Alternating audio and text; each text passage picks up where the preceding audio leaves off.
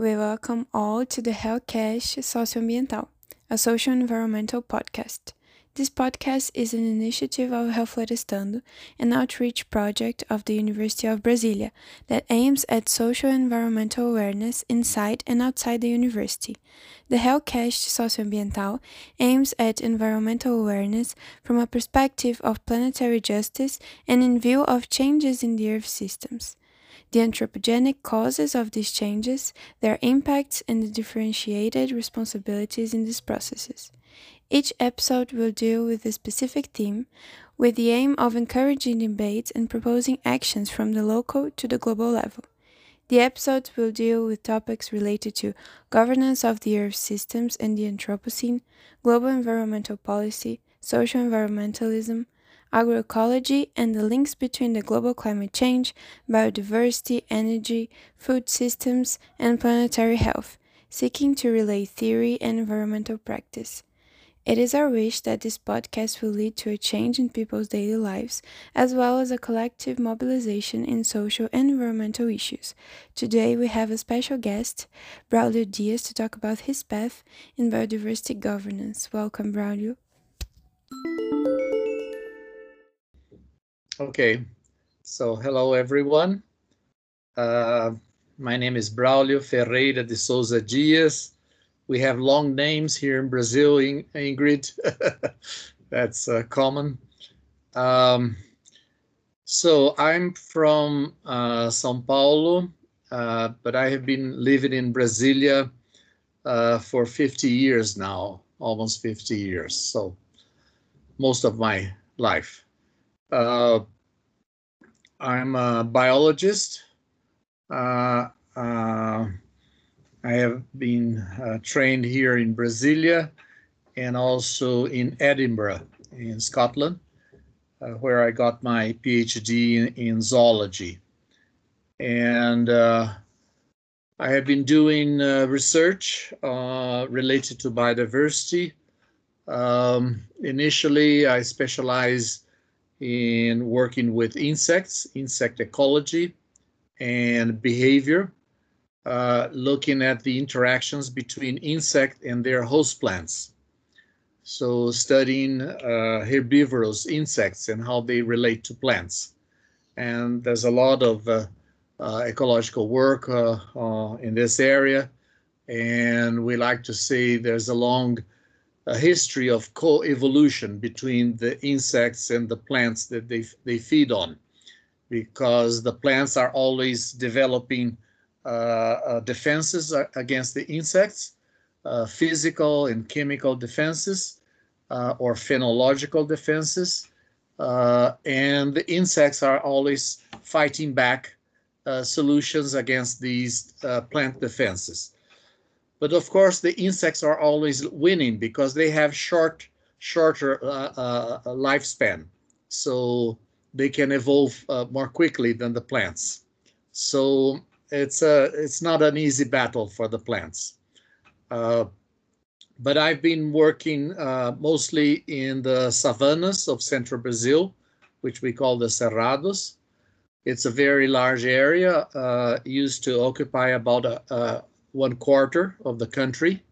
So it's more than 2 million square kilometers. It's a big area. I have been very interested not only in this insect-plant relationship, but also studies on animal behavior, especially social behavior of insects and other animals. Since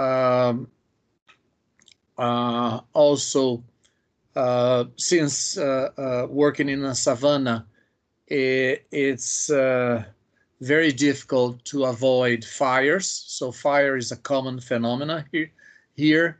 So every time we start studying the savannas, we get exposed to fire. So I started working with fire ecology, and when I returned to Brasília after I got my PhD in Scotland. I was offered a position at the University of Brasília at the Department of Forestry. So my task was to teach students and to do research on forest protection. So especially the issue of insect pests, outbreaks, how to deal with this, but also fire. So the fire outbreaks that destroy forests. So I've done a lot of study in this area of fire ecology.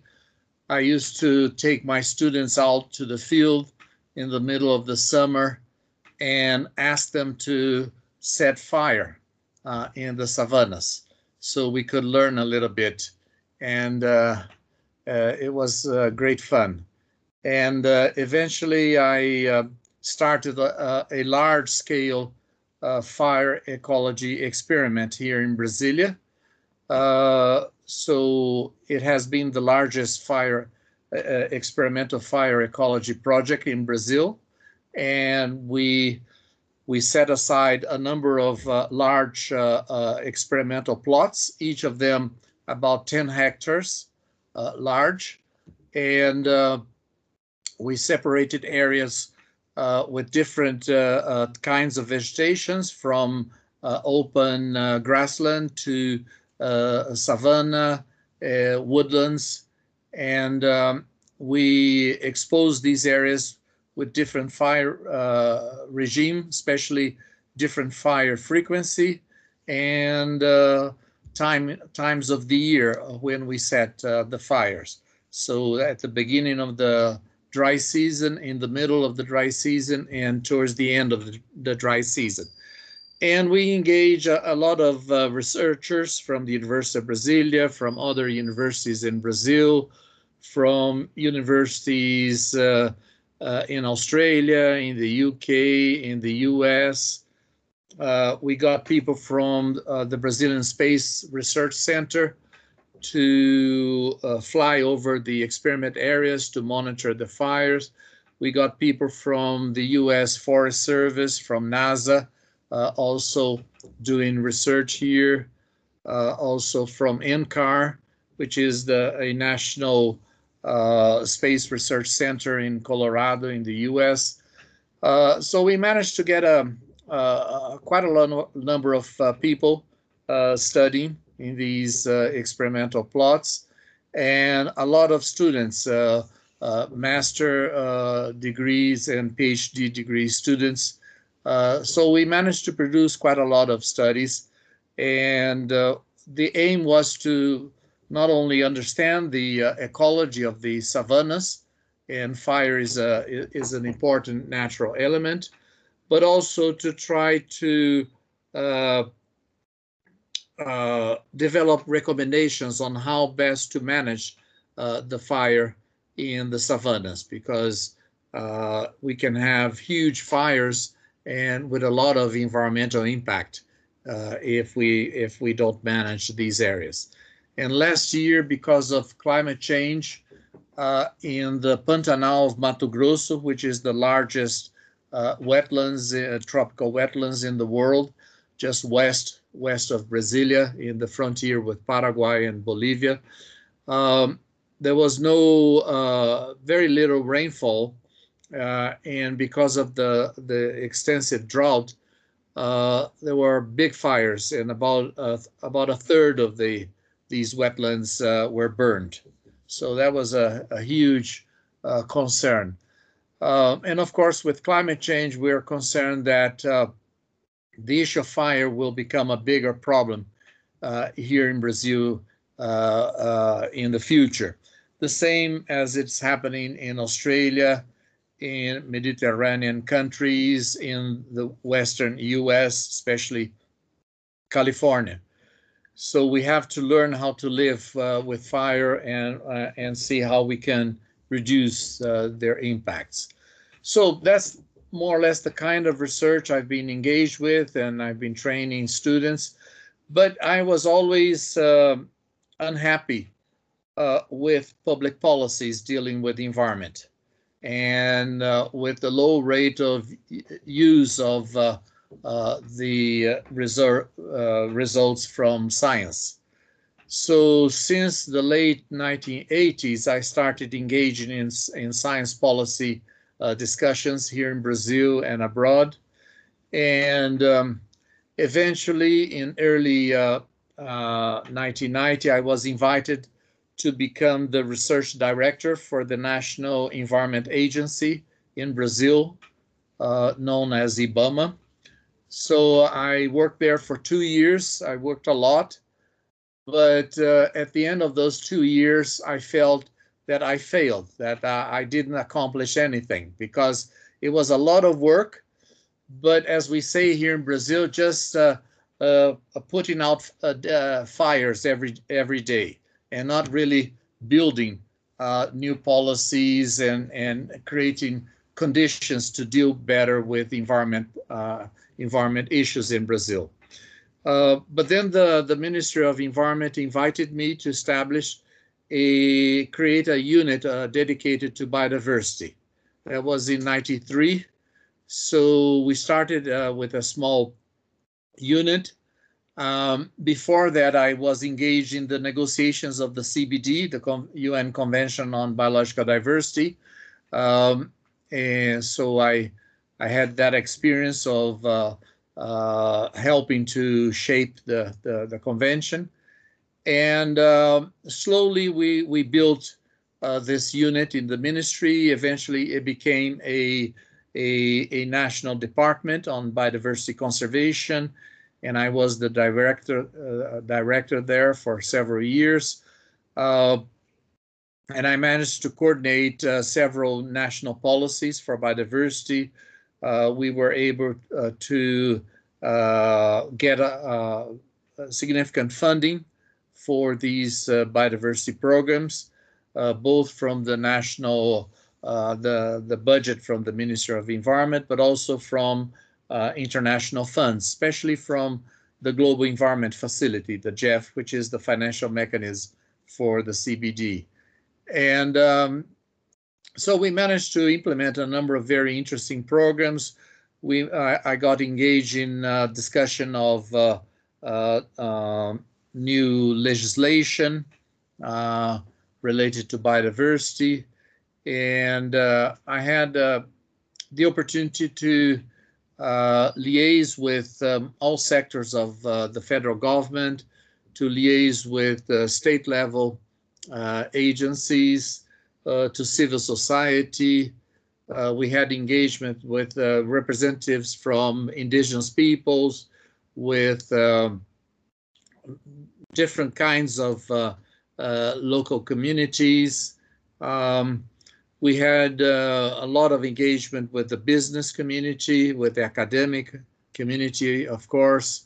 So it was a rich experience. It was meant to be a short-term job at the ministry, but I ended up working for 20 years there. So, and I always had a resignation letter ready in my computer to sign it at any moment. And I felt tempted to sign that letter several times, but eventually I decided that it was better to continue, because conditions to implement public environmental policies in Brazil are not easy. It's not easy in any country, because you have to compete with other sectors of society and other sectors of government. And usually the environment sector is the weakest of these sectors. So it's not easy. But I always felt that here in Brazil, Brazil is an open country.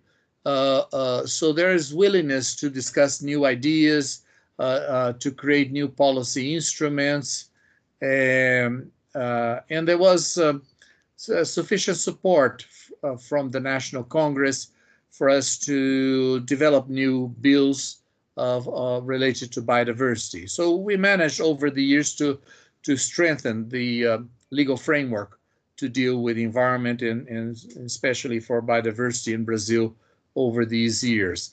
And we managed to strengthen the programs that we implemented here.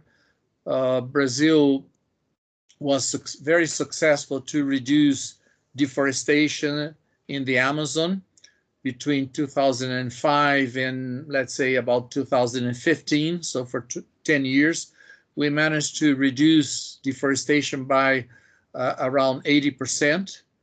And we only managed that because our Minister of Environment at the beginning of the Lula government in 2003, Marina Silva, she spoke with President Lula and told him that deforestation in the Amazon was too big a problem just for the Environment Ministry to deal with. So she proposed that the Brazilian presidency should coordinate a national effort to reduce deforestation. And President Lula agreed. So we managed to mobilize about a dozen different ministries, plus a number of other national agencies. And with the help of all these branches of governments, and each of them utilizing their own budget and their own policy instruments and their own staff, and also benefiting from international finance that we got for environment programs here in Brazil. Since the Rio 92, Brazil has been receiving quite a lot of international funding for the environment. So we managed to utilize these resources to strengthen a number of initiatives in Brazil. So that was a big success. Also, in the first decade of this century, Brazil practically doubled the its network of protected areas. So currently, Brazil is the country with the largest network of protected areas in continental areas. So that includes what we call conservation units created by the federal government. And they are run by, initially they were run by IBAMA, but then in 2007, we created the Chico Mendes Institute for Biodiversity Conservation. So they're dedicated just to run protected areas and to protect threatened species also. So about 9% of the country is under federal protected areas. Another 8% is under state level protected areas. And then we have an additional 13% of the country under indigenous land. So this is a very significant area, and but there's a lot of challenge, of course, to run these areas, to have enough budget, enough people, and to fight against all the pressures that these areas face. But we have been relatively successful. 2 weeks ago, we just had the launching of the latest audit report by the National Audit Agency. They run an audit of the efficiency of management of protected areas in Brazil, and that was done over a 3-year period from 2018 until early this year. And the results are quite good, because even though we have been facing economic depression in Brazil in the last 10 years, but thanks to the many partnerships and funding, different funding sources, the number of federal protected areas which are considered having high-level efficiency of management has increased significantly. So that's quite good news also. And also we have succeeded in increasing the number of national action plans to protect threatened species. So we have just about 1,100 threatened species of animals in Brazil, and about 2,200 threatened species of plants in Brazil. So that's a significant number. And currently we have over 70 national action plans for these threatened species, covering more than 800 species, because each plan usually covers more than one species. So there has been good results there. And last year there was a publication assessing the success to avoid extinctions of threatened species of mammals and birds. And the result was quite interesting because it demonstrated that globally we were able to avoid extinctions of 3 to 4 times more species than those that actually went extinct in the last 2 decades. So this has been successful, and Brazil came up as #1, the country that developed more programs to avoid extinctions. So this is just to say that because of these good results, I stayed for all these years in the Ministry of Environment, but then I got the opportunity to be the leader of the UN Convention on Biological Diversity, based in Montreal, Canada. And so I stayed there for 5 years, between February 2012 until February 2017. So that was a great experience. It helped me to have a better understanding of the different circumstances in each country. And of course, each country is different. I traveled to more than 50 countries, so almost every other week I was on a plane for 5 years, so that was quite tough. My wife didn't like that, but we knew that that was part of the job, right? And so we stayed there. So that was quite a good experience, and I'm happy that I also was able to help push for the implementation of the CBD at global level. And then I returned to Brasilia, returned to my old job at the University of Brasília. And as you probably know, we're facing very difficult times here in Brazil. For the first time in Brazil history, we have a government, a federal government that is against the environment. That is against science, and that doesn't pay attention to education, that doesn't pay attention to public health. So it's a very awkward government that is not utilizing all the experience and capabilities that we have in Brazil. So most people in Brazil are very frustrated with this government. There are I don't know, over 100, almost 200 requests for impeachment for President Bolsonaro. But these impeachment requests are in the table of the leader of the lower house. He is the only one person that can decide to start an impeachment process. And he is an ally to President Bolsonaro, so he's not going to do that. So we have to learn how to resist, continue to resist, and stay with this government until the next elections in October next year.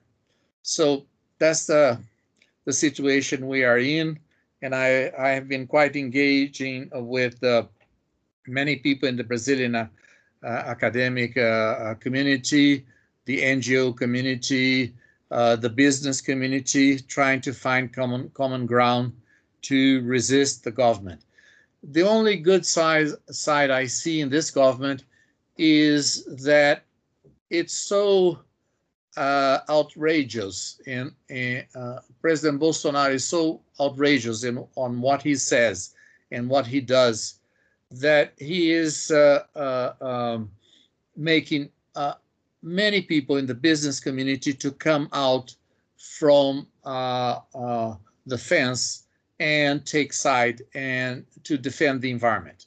So we have never seen such a movement in Brazil as we have seen in the last 2 years, of many high-level CEOs from banks, from the agricultural sector, from the industry, commerce, fighting against the president. Of course, one of the sides of this issue, as you know, is that Brazil has never been so unpopular internationally. And so there's a lot of dissatisfaction in other countries about Brazil, how Brazil is dealing with the environment, with climate, with biodiversity, etc. And so there's a lot of pressure on Brazil from the business community, from governments, from consumers, and the Brazilian business community is feeling the pain.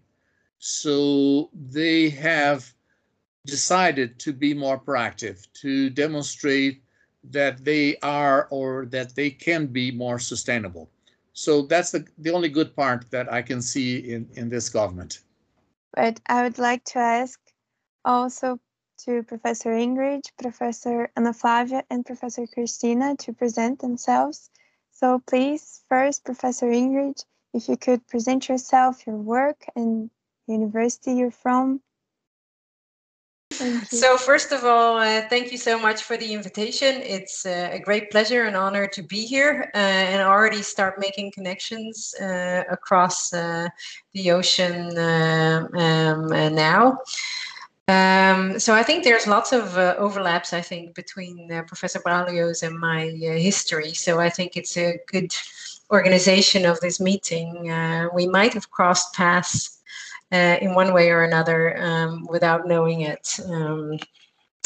So I think the Netherlands can actually learn a lot from Brazil. We're actually in the news yesterday.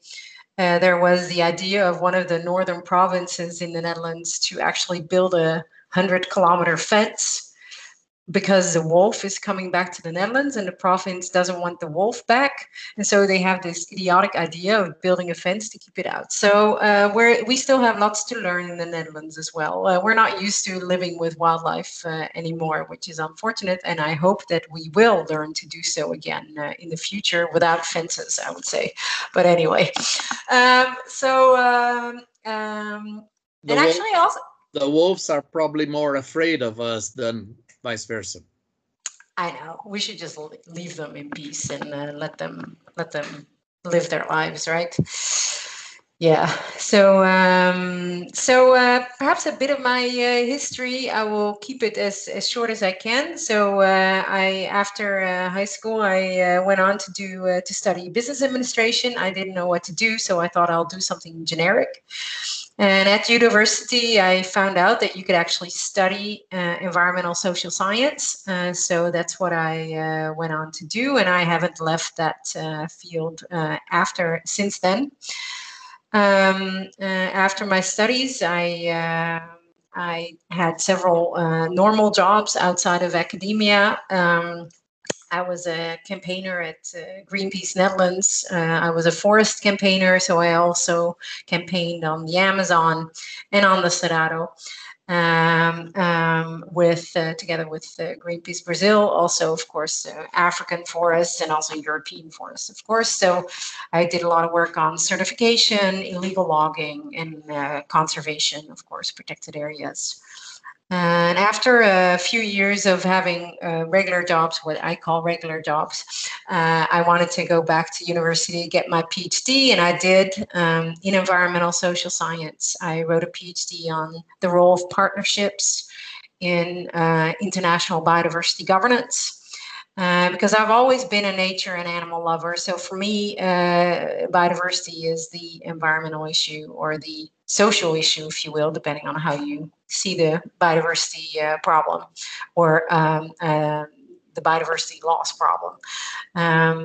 So I've always engaged with forests and terrestrial biodiversity throughout my career. After my PhD, I went to work for Wageningen University as an assistant professor. I did a lot of work on forest issues there as well, did a lot of work on REDD+, which was being negotiated at the time, followed global biodiversity governance, so the CBD, the Convention on Migratory Species, Ramsar, the Wetland Convention, so all of those wonderful global processes that try to make a difference. I said that's my field work, if you will, right? I always tell my students I do my field work in high heels because my field work is not in the forest, but at these international meetings, right? Although you don't have to wear high heels at these meetings, so that helps if they turn out to be longer than you plan for. And they run into the, I don't know how you did it, Professor Braulio, because these meetings, I have so much respect for people doing the negotiations because they last for weeks and they run into the night every night. So my compliments. It's very tough. The longest negotiations I participated in lasted until 5 a.m. Yeah, yeah, I've been there. I was at the CBD COP in Japan in 2010. I was an observer on the Dutch delegation. A scientific observer on the Dutch delegation, and I followed the REDD+ negotiations there, which was right before some of the negotiations on REDD+ in the UNFCCC, in the climate convention. So I followed those negotiations, and the plenary in the end lasted forever. Yeah. So that's, I think, our habitat that we have in common.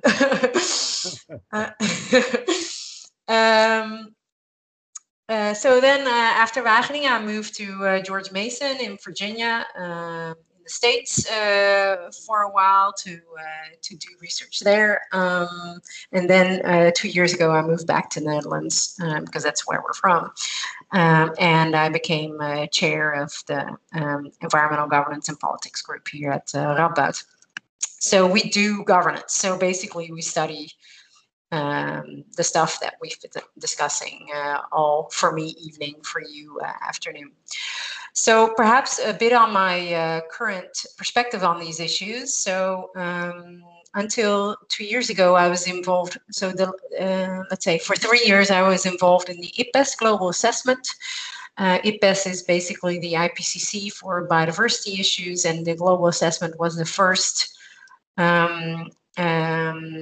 country-led global assessment on biodiversity. Of course, we had the Millennium Ecosystem Assessment before that, but it wasn't under IPBES because it didn't exist yet.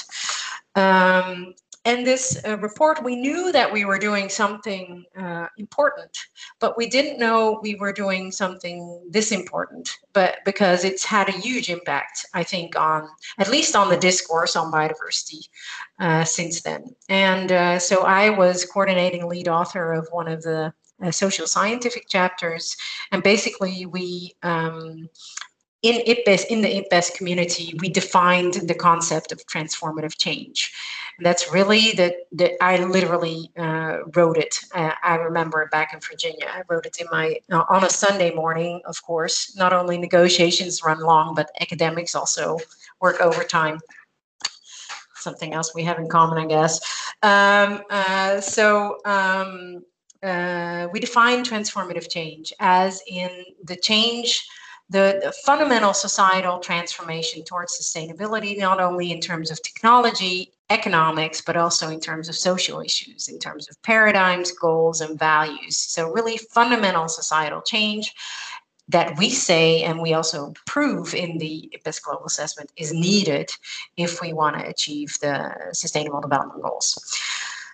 So this message of the need for transformative change and also giving it a definition has really changed the discourse, I would say, on biodiversity, and it's also influencing the current negotiations under the CBD for the post-2020 framework. So this whole process of being involved in the IPBES Global Assessment has also transformed me because I'm really focused on transformative change now in every hour of the day, I would say, because we've shown in the IPBES Global Assessment that we basically asked ourselves a question, how can it be that despite over 50 years of global environmental politics, we're still in the state that we are in? So, and the answer to that is lack of transformative change. So, or read a focus on incremental change. So we haven't been able to address the underlying societal causes of basically any environmental problem, right, including biodiversity loss. And so we focused on deforestation, on overfishing, on climate change, on pollution, but not on the underlying societal causes of these issues. And that's why we're in the state that we're in.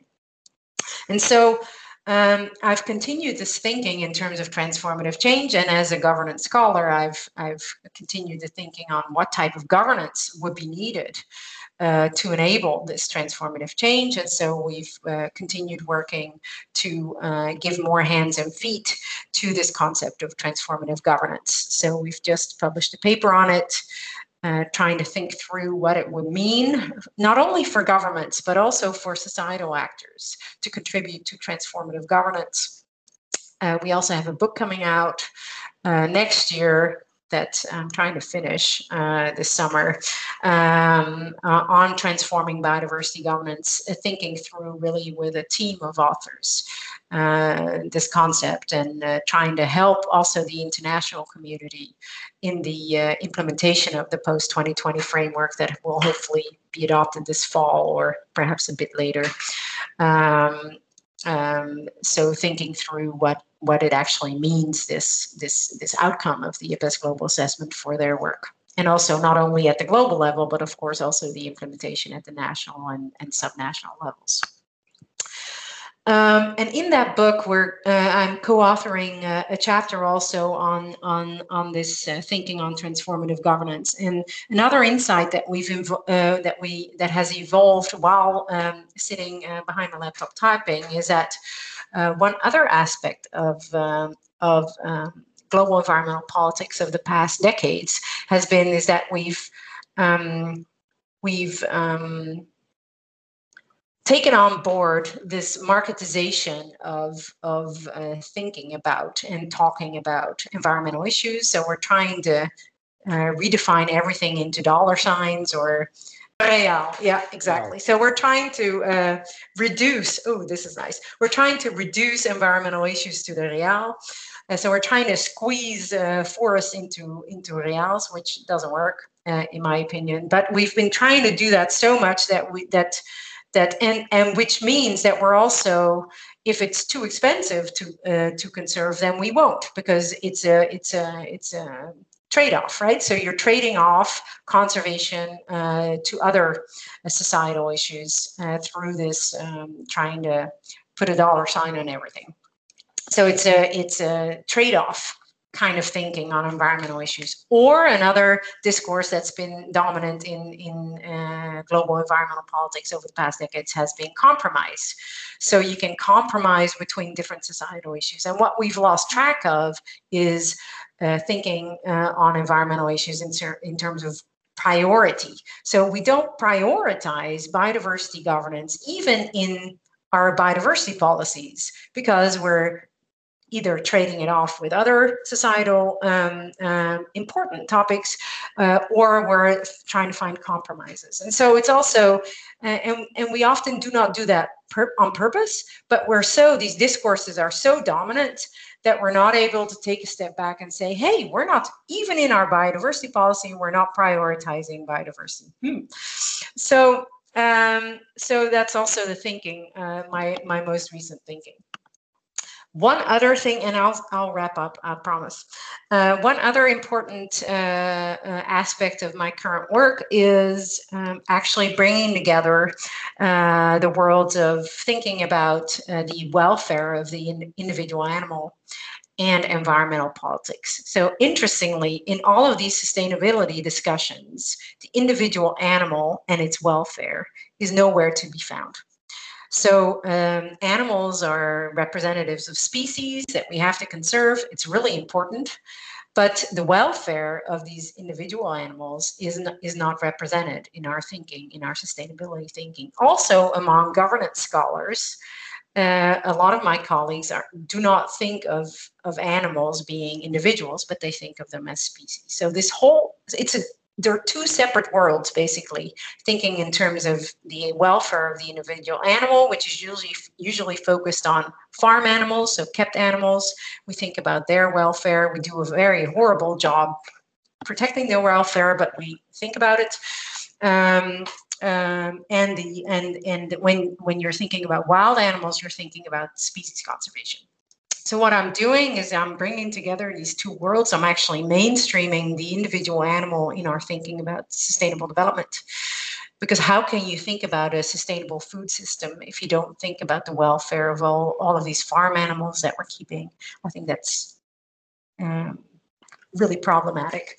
And so I've written a paper last year in which I present the 18th Sustainable Development Goal on animal health, animal welfare, and animal rights. And in that way, it has a place in our discussions on sustainable development. And we can actually, when we're thinking about synergies between the SDGs, which is a very normal thing to think about in the international community, but also in national implementation of the SDGs, the animal is literally represented if you create an 18th SDG. So that's some of my current work. So it's this thinking about the individual animal is closely related to, but not fully the same as, giving rights to nature, which is also an important movement. And so this rights for animals and rights for nature movement, I think, is at least in my neck of the woods, really growing this movement, which I find is really exciting. And an important movement to start rethinking our relationship with nature and with sentient beings.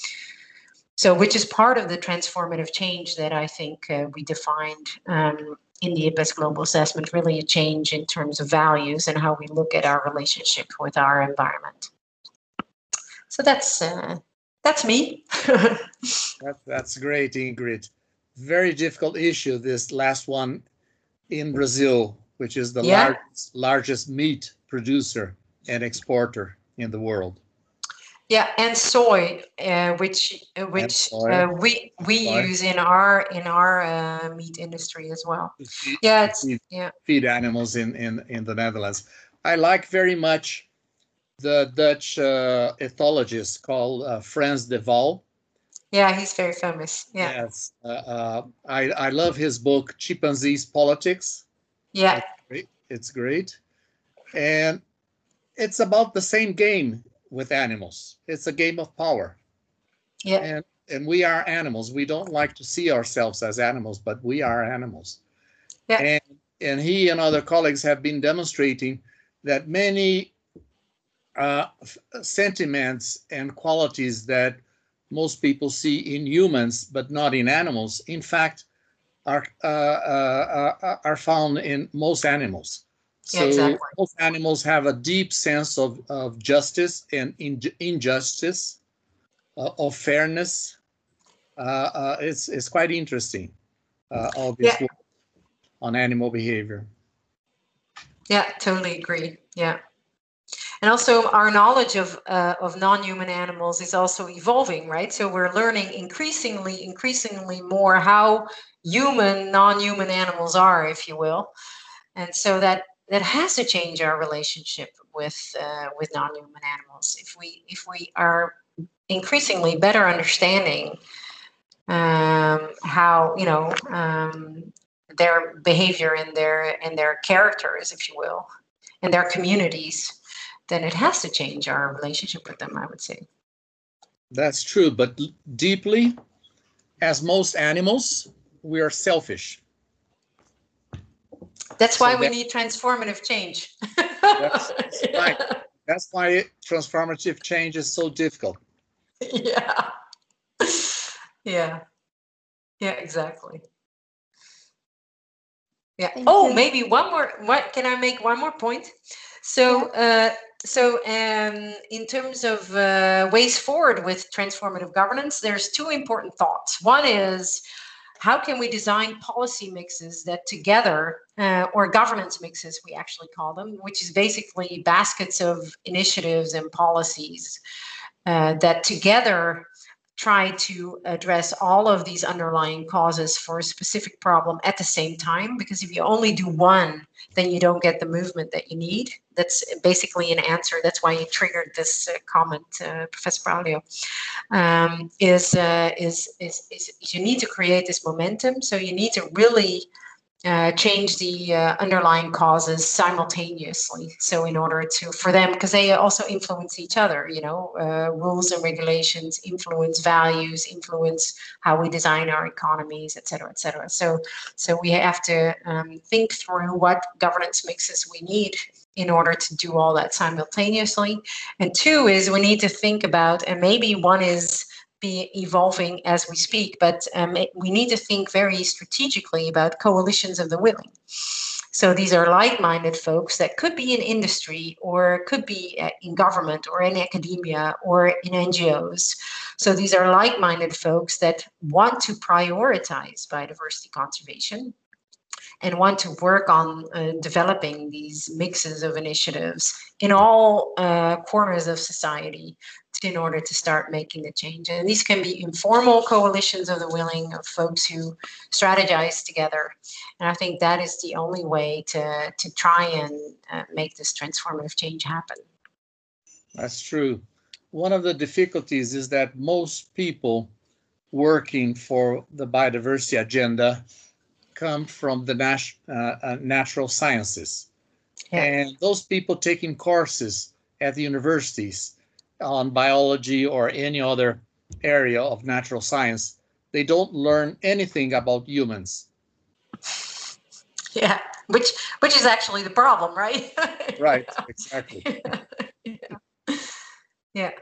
There are some, I'm sure if you study biology in Brazil, you also get some like ethics, or I'm hoping that these programs are becoming a bit more interdisciplinary. No? Not much. The University of Brasília was a pioneer in Brazil in offering students at the first year to take courses in all different fields. So we have this still with us at the University of Brasília. So students are obliged during their first year to really take disciplines in other fields, not in the field that they have chosen. So this helps, but yeah. But it's not sufficient. Now to Professor Ana Flávia to present herself and to ask her question already to Professor Braulio, and then we can go to Professor Cristina to present herself and ask her question, okay? Okay, thank you, Gabriela. Ingrid, it's a great pleasure to get to know you, Braulio, to see you again. Thank you, Cristina, for the invitation. Well, I wrote my PhD thesis on international environmental regimes because I was reading law books and they didn't talk about politics, they only talked about international environmental law. And I was learning international relations. So my thesis was on how are international regimes built, and then the concept of global governance was new and it was very interesting, so I was very interested. That was 20 years ago. I worked with biodiversity, climate change, GMOs. I lived in Paris for 10 years, so that time. And then when I came back to Brazil, I started working as a professor in the University of Brasília. So I teach international relations, global governance, legal, international law for the environment. And now I'm teaching global governance for the oceans and the poles. And I spent a couple of years trying to explain to Brazilian decision makers that we should look together at the ocean, the coastal zone, Antarctica, and the Amazon forest, because I'm not a biologist, but I can read basic books on biology, and of course they are somehow linked. There's a phenomenon in the Amazon forest called flying rivers, It's about the rain. So that's very interesting, and it connects everything. So climate change, biodiversity, urbanization, all that. So I was very interested. Now, so after spending 2 years talking about ocean and the poles and Antarctica, more specifically, National Geographic decided a couple of days ago that we have a fifth ocean. So we have the Antarctic Ocean too. So part of my job is done. It's over, but now I think they will understand finally that Antarctica has something to do with Brazil, and we are offering a course now, it's a winter course for undergraduate students in Portuguese about the Arctic, Antarctica, diplomacy, global governance, and it's been great fun because we have specialists from different sectors like glaciologists, botanists, biologists, oceanographers, and me. So it's terrible because, for just one example, very quick for the students, Professor Luis Rosa, who is a microbiologist, he talked about methanogenic bacteria. Wow. That's great, and that biodiversity in the poles were cryptic. They are microorganisms, so we can't see, but they are there, and it's very rich and very important for our future. So I'm into ocean governance now, Ingrid, and I totally agree with you. I would say very quickly that the ocean is still in the 16th or 17th century. The Amazon forest, the Amazon region, it's not a forest, it's a region, it's an ecosystem with people inside, is still in the 19th century. And Antarctica is still in the Cold War era. But now it's not the Soviets against the United States, it's the Chinese against the United States interests. So whatever they say about how great we are, the legal scholars, we did a beautiful job, Antarctica is the heritage of mankind. No, it's not. I'm so sorry. When you look at the plans for the future, it's about geopolitics, about economics, and if we don't have what Ingrid calls this transformative governance, we are going to destroy a lot of the natural resources and disturb the planetary dynamics that we have now, and Brazil will be a very big victim in very soon. As that's what I've been reading. Of course, I'm not specialist in climatology and things like that. So that's my job, and my question for Braulio would be: how do you focusing on biodiversity mainly, but if you can be more general, it would be great. How would you describe the 40 years of the Brazilian national policy, Política Nacional do Meio Ambiente, the environmental policy? Because I don't think we have much to celebrate now in the present, but of course there were big issues, big accomplishments in the past. So Braulio, how would you assess that in a very few words, comparing to global risks, global governance, and this global multilateral agenda under the UN or spaces that you could work and understand too? So I'd like to have your insider view, please. It's hard to see because I think each country is different. And even within a country, for example, a big country like Brazil, everywhere you go in Brazil, it's different. So it's hard to find a single solution, even for one country. So it's a big challenge. I think in the biodiversity agenda, for me, one of the challenges to promote what is called the mainstreaming of biodiversity in other sectors. So most people engaged in the biodiversity agenda come from the environment sector, and the environment sector cannot doesn't have the capability to take the lead of the other sectors of government, unfortunately, right? So, and they have usually small budget and a smaller number of staff and a smaller number of policy instruments. So it's quite difficult. If you go to the CBD convention, most countries are only represented by people from the environment sector. Yep. They agree with all these nice proposals for the biodiversity agenda, but then when they come back home, they are unable to convince their peers in the other ministries, in the other sectors of society.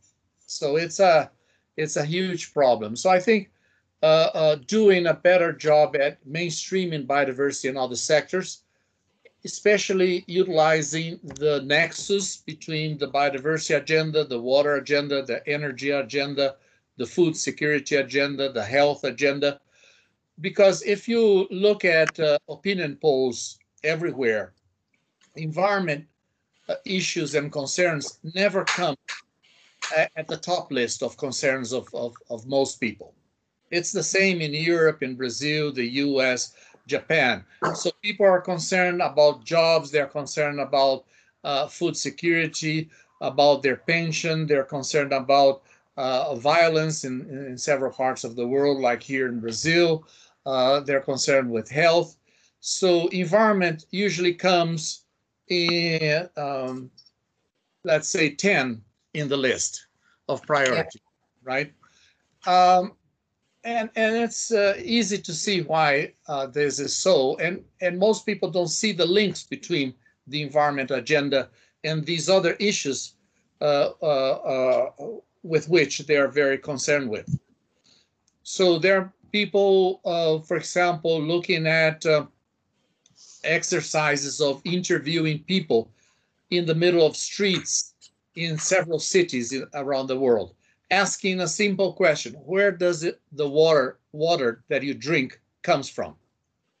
Most people fail to provide the yeah. correct answer for that simple question. Yeah. So they don't know where their water is coming from, so they don't know the relevance of conservation of that watershed, and they're not engaged with that. So that's a common problem. And I think the since we started, especially with the Millennium Ecosystem Assessment, to highlight the relevance of ecosystem services, I think we have the arguments, but most people are not aware of these linkages. Yeah. So for me, this is one of the big problems. Most people in most part of the world, they find biodiversity nice. Birds, butterflies are beautiful. They like furry animals like the panda bears. So they're sympathetic to biodiversity. But they don't see biodiversity as something essential that they really depend on. Yeah. So people don't see those links, that we are hugely dependent on biodiversity. We need to breathe oxygen continuously, and that oxygen comes from the plants, right? We need to drink clean water, so the hydrological cycle that cleans the water in the ecosystems. We need to eat, we need medicines, and so all that is linked to biodiversity. But when you talk about biodiversity, people don't link with these issues. Yeah. About their daily lives, right?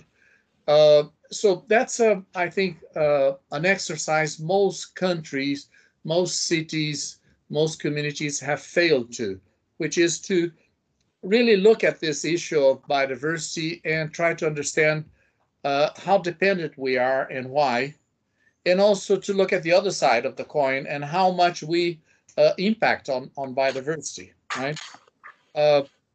I was in Panama City some 5 years ago in the meeting of the Bond Challenge, and was a 2 days workshop, quite good. But then on the third day, we went to the field to help plant saplings in a degraded area in a national park along the Panama Canal. And we were all surprised to see the president of Panama there with us, together with 6 of his ministers. So it was not just the environment minister, but 5 other ministers. And we were asking them, well, why are you here? Don't you have something better to do? No. Yeah. The answer convinced all of us. They said, well, we just invested in expanding the Panama Canal so bigger ships can go through. And, you know, each ship that crosses the canal represents a loss of fresh water that goes to the sea because of the lockers. So each time there are some 4 or 5 lockers. So there's a lot of fresh water that is lost to the seas with each passage of a ship. And then they finally realized that they were still deforesting Panama at very high levels. And finally, they understood that unless they stopped deforesting and unless they started to restore the forest in Panama, they will not have the water to make the expanded Panama Canal work, to provide revenue for the country. So it's back to economics, as you said. Yeah, which is a legitimate argument, but it shouldn't be the only argument. Yeah, yeah. I would say in a European context, I always say we've depended too much on the individual consumer to make the right choice when they're in the supermarket. So we're asking consumers to buy sustainable products that are, you know, you have to go to a specialist store. So it's more trouble. It's more expensive. So we should create a system where the individual consumer doesn't have to spend hours in the supermarket trying to make the right choice, but the right choice should be the cheapest choice. So the moment that organic carrots, just name a neutral a neutral product, but if organic carrots are cheaper than non-organic carrots, then which consumer wouldn't buy them? And so we're depending much too much on, especially in a developed country context. I know that that the problems are very different in developing countries. But you see, the organic food is more expensive than the conventional. That's what I'm saying. That's transformative change. We should change the system so that the consumer, that the right products are cheaper. And that's transformative change. So we shouldn't put the burden of changing the system or making the right choice with the consumer, because why would the consumer buy more expensive? Not everyone can afford to buy these more expensive products. Not only being able to afford, but people are confused with information.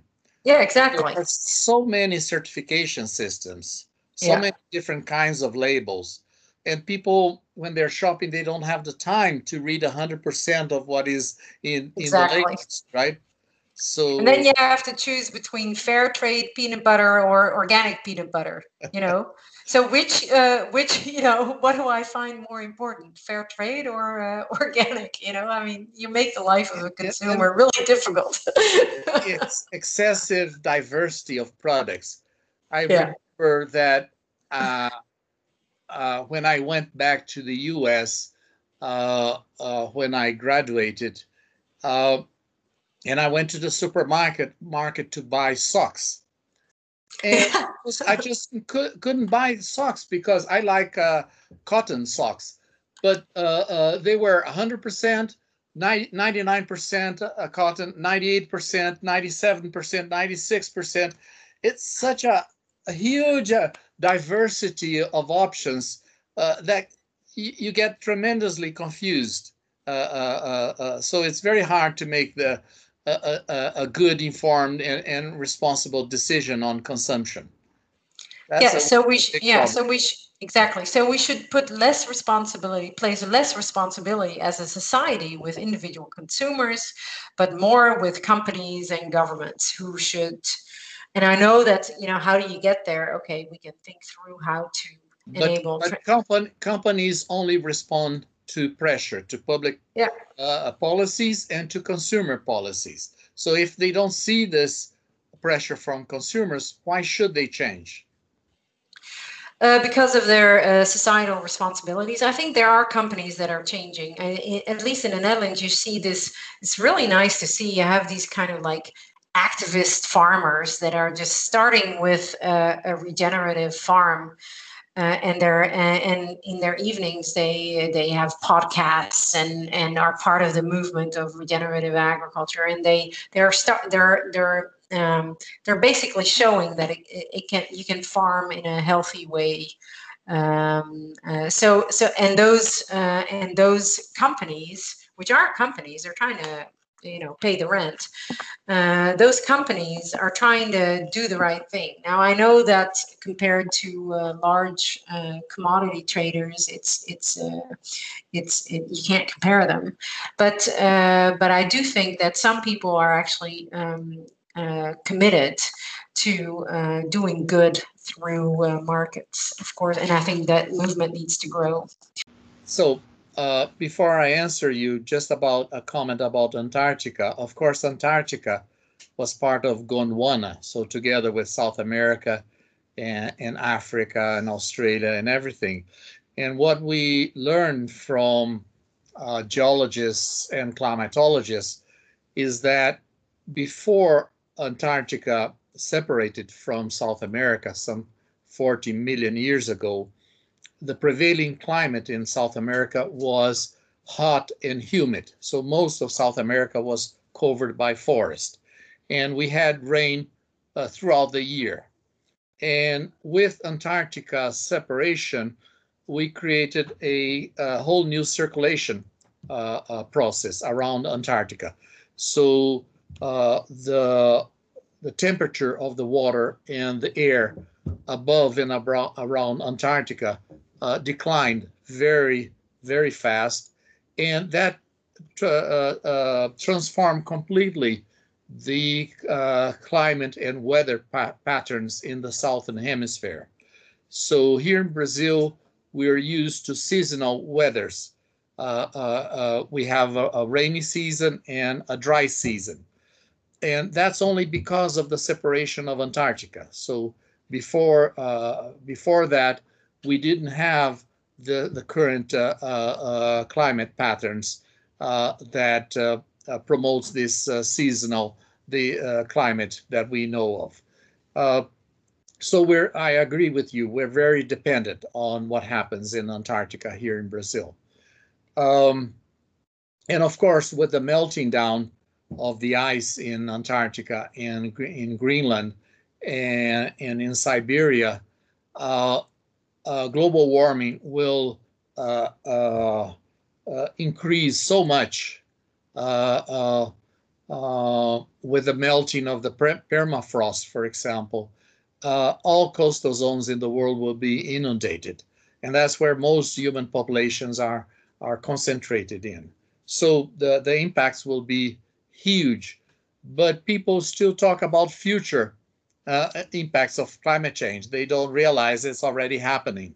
So maybe Ingrid is not aware, but just recently the federal government declared a water emergency for southeast and central Brazil because of the strongest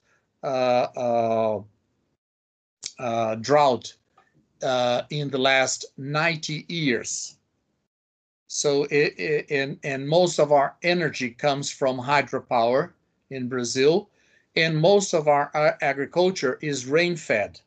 So the impacts will be huge. And this government still doesn't understand, because it still refused to implement the environmental legislation of Brazil and to fight against environmental crime in the Amazon. So it tolerates and even incentivizes illegal gold miners, illegal logging, land grabbing, etc. So it's really terrible situation.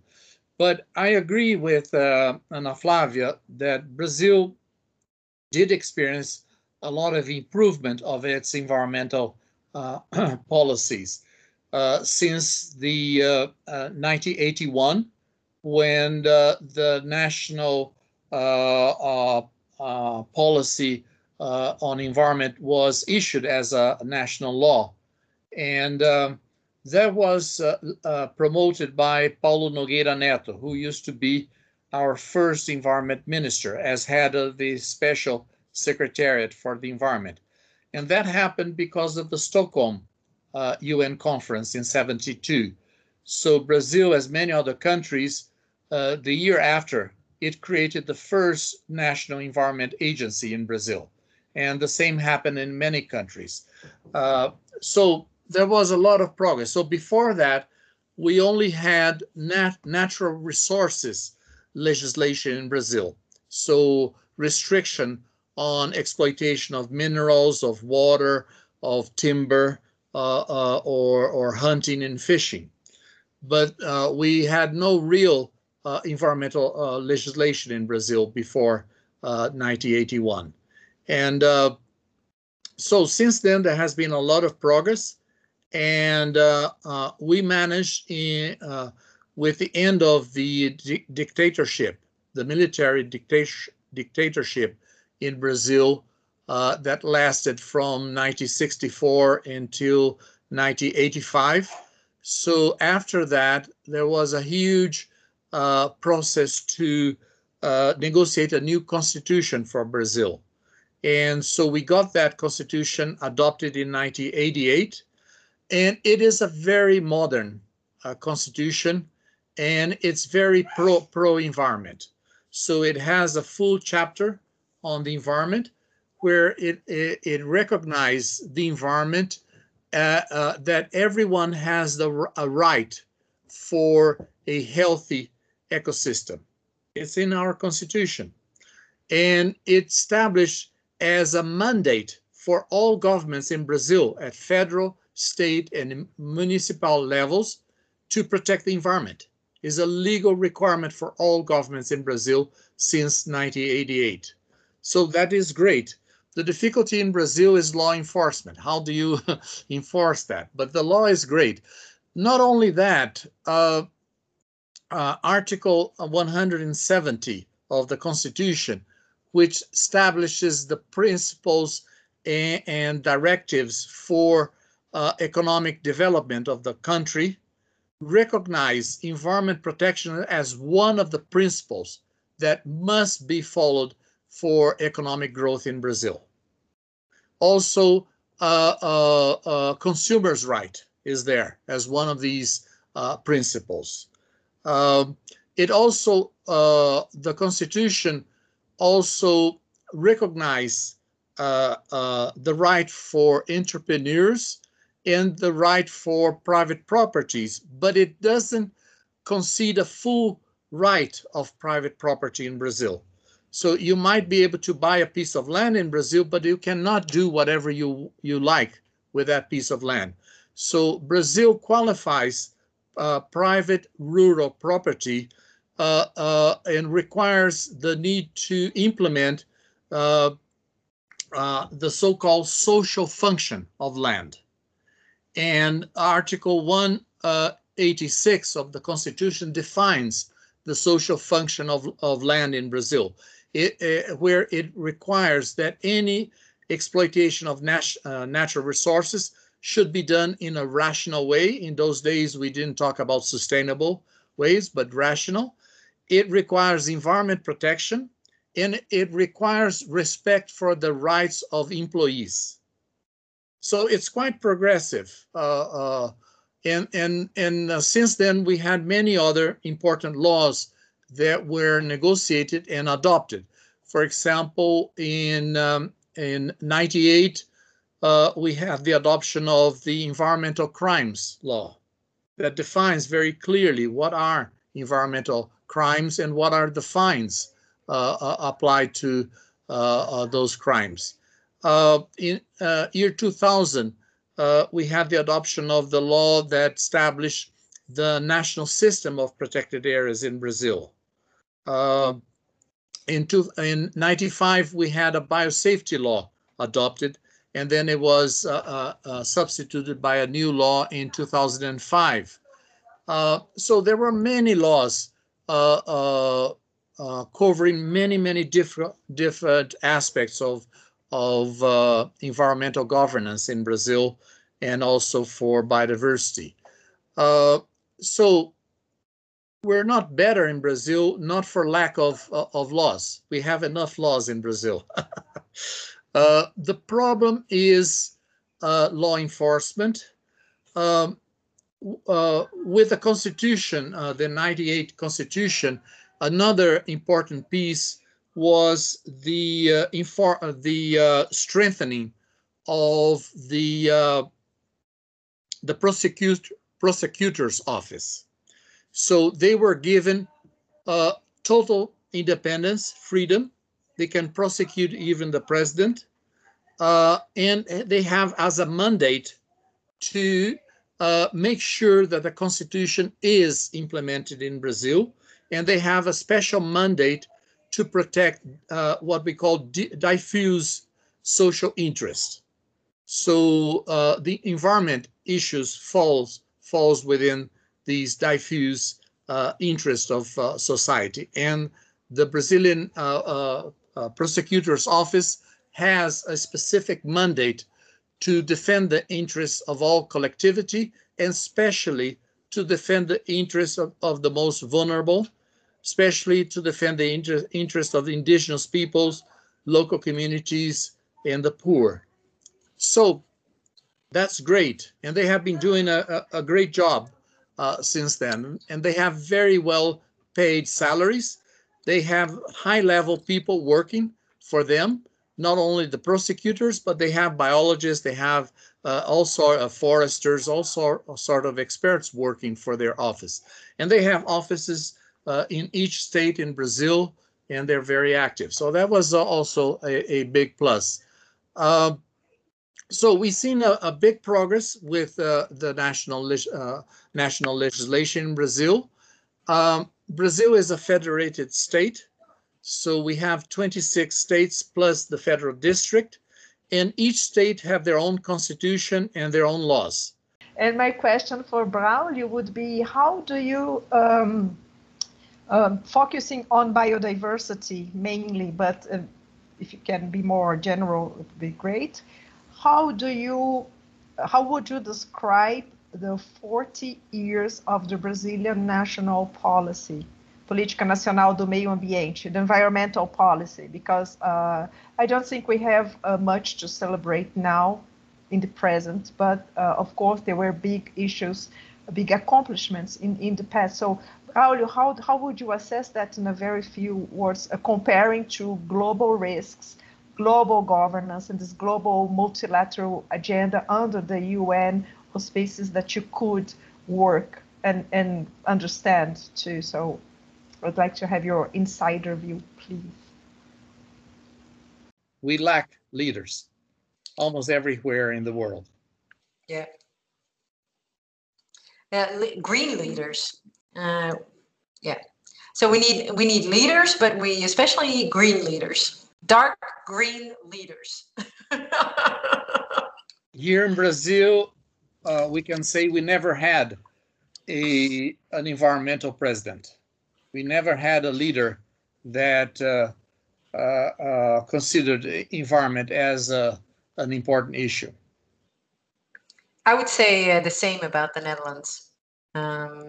I think there is very few countries that could actually say that. Yeah, you would be able to do that math better than I.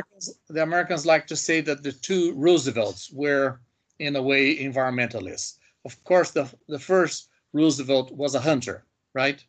But he knew he had to conserve the forest if he wanted to keep hunting, right? Yeah. So between the two Roosevelts, they created most of the protected areas in the US. Yeah, yeah, that's true. But I don't think he would have enjoyed the 18th SDG, but he was a conservation. He did a lot of good work for conservation. Yeah. So that's a major problem: lack of good leaders. Well, there's a few highlights. So there's also some countries in the world that are actually, and it's always the classic example of Bhutan with thinking about quality of life instead of economic growth as a purpose for an economy. But there's also other countries that are starting to rethink what's most important in their societies. And so that's, for example, I think it's New Zealand that is actually says, you know, the most important issues in our country are climate change and welfare of our human and non-human populations. So that's what we're going to invest in. So it's not all about, gross national product anymore. And so there's also a coalition starting of countries that are actually rethinking what the main purpose of their governments is. Also, Scotland, for example, is joining that coalition. It's a handful of countries that are actually... It's a small number of countries, and usually small countries in terms of population, right? So, and economies. Yeah. So it's very difficult to see these countries as the one finding the solutions for most of the other countries. Most of the other countries have larger populations, more diverse population, diversity of interests, conflicts of interest, difficult governments. So the challenge is much bigger. So what would you do if you would get the chance to work on transformative governance? How would you? Because I hear you talk about challenges. Yes, there's challenges, but where would you start, or how would you envision this process of this transformative change? Besides the improvement of the Brazilian legal system, we have seen great improvements in Brazilian institutions. So I mentioned the prosecutor's office, but we had in 1989, just after the new constitution, the creation of IBAMA, so that all the earlier natural resources and environment agencies that we had at federal level were brought together under one agency. That was an important move, but it also was difficult because IBAMA used to have more than 100 different mandates. They had to fulfill so many different things. It was very difficult for a single agency. And the Brown agenda, so the control of pollution, for example, environmental licensing, always consume a large part of the attention of IBAMA. So the biodiversity agenda, protected areas, threatened species, etc., never received as much attention under IBAMA. And that's why in 2007, the government decided to create a dedicated agency for the management of federal protected areas and to conserve threatened species. So that was the Chico Mendes Institute for Biodiversity Conservation. At the same time, the government recreated the Brazilian Forest Service. We had an earlier Forest Service that was created in 1926. Which existed until 1965, but after that we remained with another arrangement. We had the Brazilian Institute for Forest Development, IBDF. So all that changed with the creation of IBAMA in 1989, and then IBAMA started to split. Some years after. So with the creation of the Chico Mendes Institute, the creation of the Forest Service, and also in the late 1990s, the Rio Botanical Garden was elevated as one of the main federal institute linked to the Environment Ministry. And we also have the National Water Agency, also linked to the Environment Ministry. So Brazil, over the years, managed to build a strong Ministry of Environment with strong specialized institutes and with a number of different federal programs. But as I was saying, Brazil is a federated state, so each state, besides having a constitution and their laws, they have their own institutions, their own policies, etc. So it's a complex situation. Brazil has more than 5,500 municipalities, and many of these have environment offices also. So it's a complex situation. I always like to think that thanks to the federal government, Brazil managed to protect better the environment, because state-level governments and municipal governments are perhaps too close to the enemies, too close to the business sector, so they can resist less to the pressures from the economic sector. Whereas the federal government has a bigger distance from these local interests and has been able to resist more to these pressures. Of course, now with the current government, that's not what is happening. But over the years, we have seen this progress.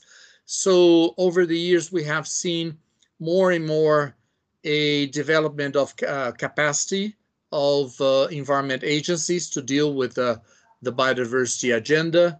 For example, the Chico Mendes Institute created a National Academy for Biodiversity in the interior of the state of São Paulo, which is dedicated to train their own staff on issues related to biodiversity management. And they have over the years also started to train staff from state-level environment agencies. So we have seen all this progress over the years, and also we have seen more and more progress with environmental monitoring. So Brazil has a very comprehensive environment monitoring using satellite images. So since the mid-80s, the Brazilian Space Agency started to monitor with Landsat deforestation and fires in the Amazon region. And later, from 2002 onwards, when I was there at the Ministry of Environment, we managed to establish comparable satellite image monitoring for all the other biomes in Brazil. So that has been a progress also. Since then, many other agencies have also been contributing to environmental monitoring. So Embrapa, the Agriculture Research Organization, does a lot of environmental monitoring. Several universities have specialized labs working on environmental monitoring. And many civil society organizations have been doing a terrific job in environmental monitoring. So if you look back, what do you need to have good governance, right? So when we discuss the tragedy of the commons, why we are destroying our natural world, and the usual answer is that because we don't have good governance. So what is good governance, and how do we build good governance? So you need good laws to start with. You need good institutions that are that have well-trained staff, that have good budget, and that have a mandate and a freedom to implement the laws. You need also a good scientific community to do better research, so we can have better data about our ecosystems, about our biodiversity. In general, Brazil produces only about 2% of all the science that is produced globally on all issues, but on some issues we have been more successful. So for example, on tropical agriculture, we produce 10% of global science. On biodiversity conservation, we produce about 10% of the global science.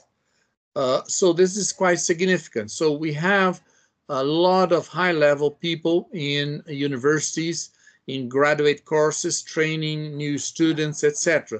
So we have a lot of in-house capability to produce science in Brazil. The challenges, and of course, it also helps that Brazil has a free press, so there's a lot of control by press over what the government does or doesn't do. We have elections, so we are a democracy since 1985, but our democracy is still evolving. It's not perfect. We have too many political parties, more than 30. Most of these parties are not really national, they're regional. So it's a complex scenario in terms of politics in Brazil, and it's not easy to make progress in the elections. So issues on environment rarely appear as important issues during elections. And you don't find many politicians that are candidates for a position at federal or state level or city level highlighting issues of environment. So that's a big setback in Brazil.